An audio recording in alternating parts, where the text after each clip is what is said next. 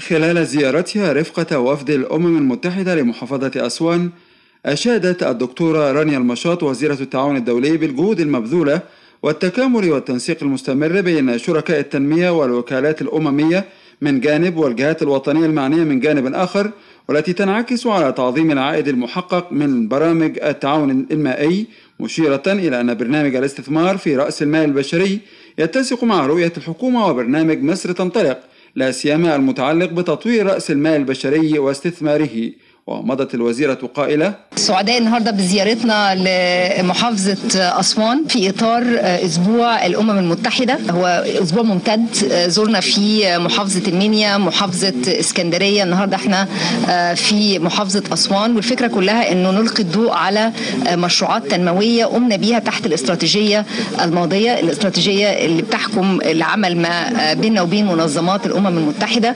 ومعايا زميلتي الممثل المقيم في للأمم المتحدة هنا في القاهرة. مع بعض نسقنا من خلال الوزارات المختلفة الاستراتيجية الجديدة اللي هي من 2023 ل 2027 واحتفاء بهذه الاستراتيجية قلنا أهم حاجة إن إحنا نشوف مشروعات مختلفة مشروعات ليها علاقة بالعنصر البشري مشروعات ليها علاقة بالزراعة. النهارده إحنا في أسوان شفنا زي ما سيادة المحافظ أشار مدرسة مجتمعية. شفنا النهارده مع منظمة الأغذية العالمية وهو هي منظمة مهمة جدا. جدا بتعمل شغل في محافظات عديدة في مصر قرى مختلفة في مصر وده تحت أيضا وبيخدم المشروع الأكبر وهو مشروع حياة كريمة. فيما قال محافظ أسوان اللواء أشرف عطية إن الشراكة مع برنامج الغذاء العالمي أسفرت عن مشروعات متنوعة ما بين تعليمية واجتماعية متمثلة في عدد من المدارس المجتمعية أو مشروعات زراعية تعزز استخدام طرق الزراعة والري الحديثة. ومضى محافظ أسوان قائلا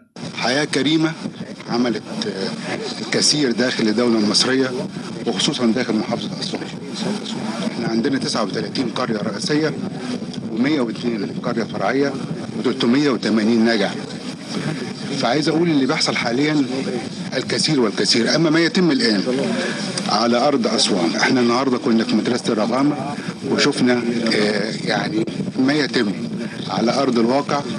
فيما يخص التعليم المجتمعي وفي نفس الوقت عايز أقول كلمة إن الكلام لما بيطلع من قلب ووجدان الطالب والطالبة اللي كان المفروض إن فاتهم التعليم ويرجعوا تاني ويستعيدوا مكانتهم في الحياة ويتعلموا ويجدوا التعليم ومنهم من يبقى دكتور ومهندس و...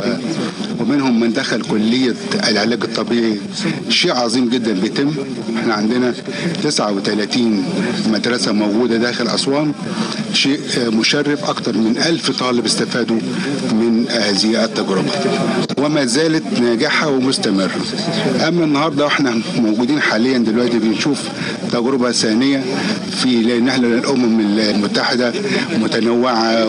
ويمكن ما ما يتم الآن كافة المكاتب الموجودة داخل مصر سواء من اليونسكو أو مكتب الغذاء العالمي وهكذا ويقول برافين أجروال ممثل ومدير مكتب برنامج الأغذية العالمية بمصر إن الشراكة بين البرنامج والحكومة المصرية أدت لخلق أساس قوي للتكامل مع البرامج الوطنية التي تستهدف المجتمعات الأقل دخلا كبرنامج حياة كريمة بهدف تحسين الأمن الغذائي والحالة الصحية لهذه الأسر من خلال التعليم وتحسين سبل المعيشة والتشجيع على الزراعة الحديثة. ومضى قائلا أن برنامج الغذاء العالمي يعتبر وزارة الزراعة والمحافظة ووزارة التعاون الدولي شركاء مهمين وهم يهتمون ويطرحون قضية الأمن الغذائي وهو الذي نريد تقديمه للناس عن طريق العديد من الفرص لتعظيم رأس المال البشري بالتزامن مع أهداف مصر نحو حياة كريمة.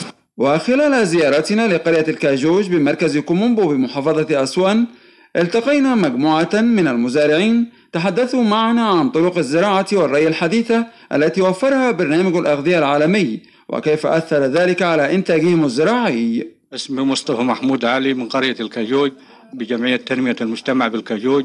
ورحنا برضو شفنا الناس اللي زارعين من ضمن الزراعات اللي, اللي طرحوها علينا إن إحنا نزرع قصب بالتنقيط. كنا بنزرع طبعا الزراعات التقليدية الأول اللي هي سرايب صغيرة. كان أول سنة بتجيب الربيعي بعد كده العود بقل.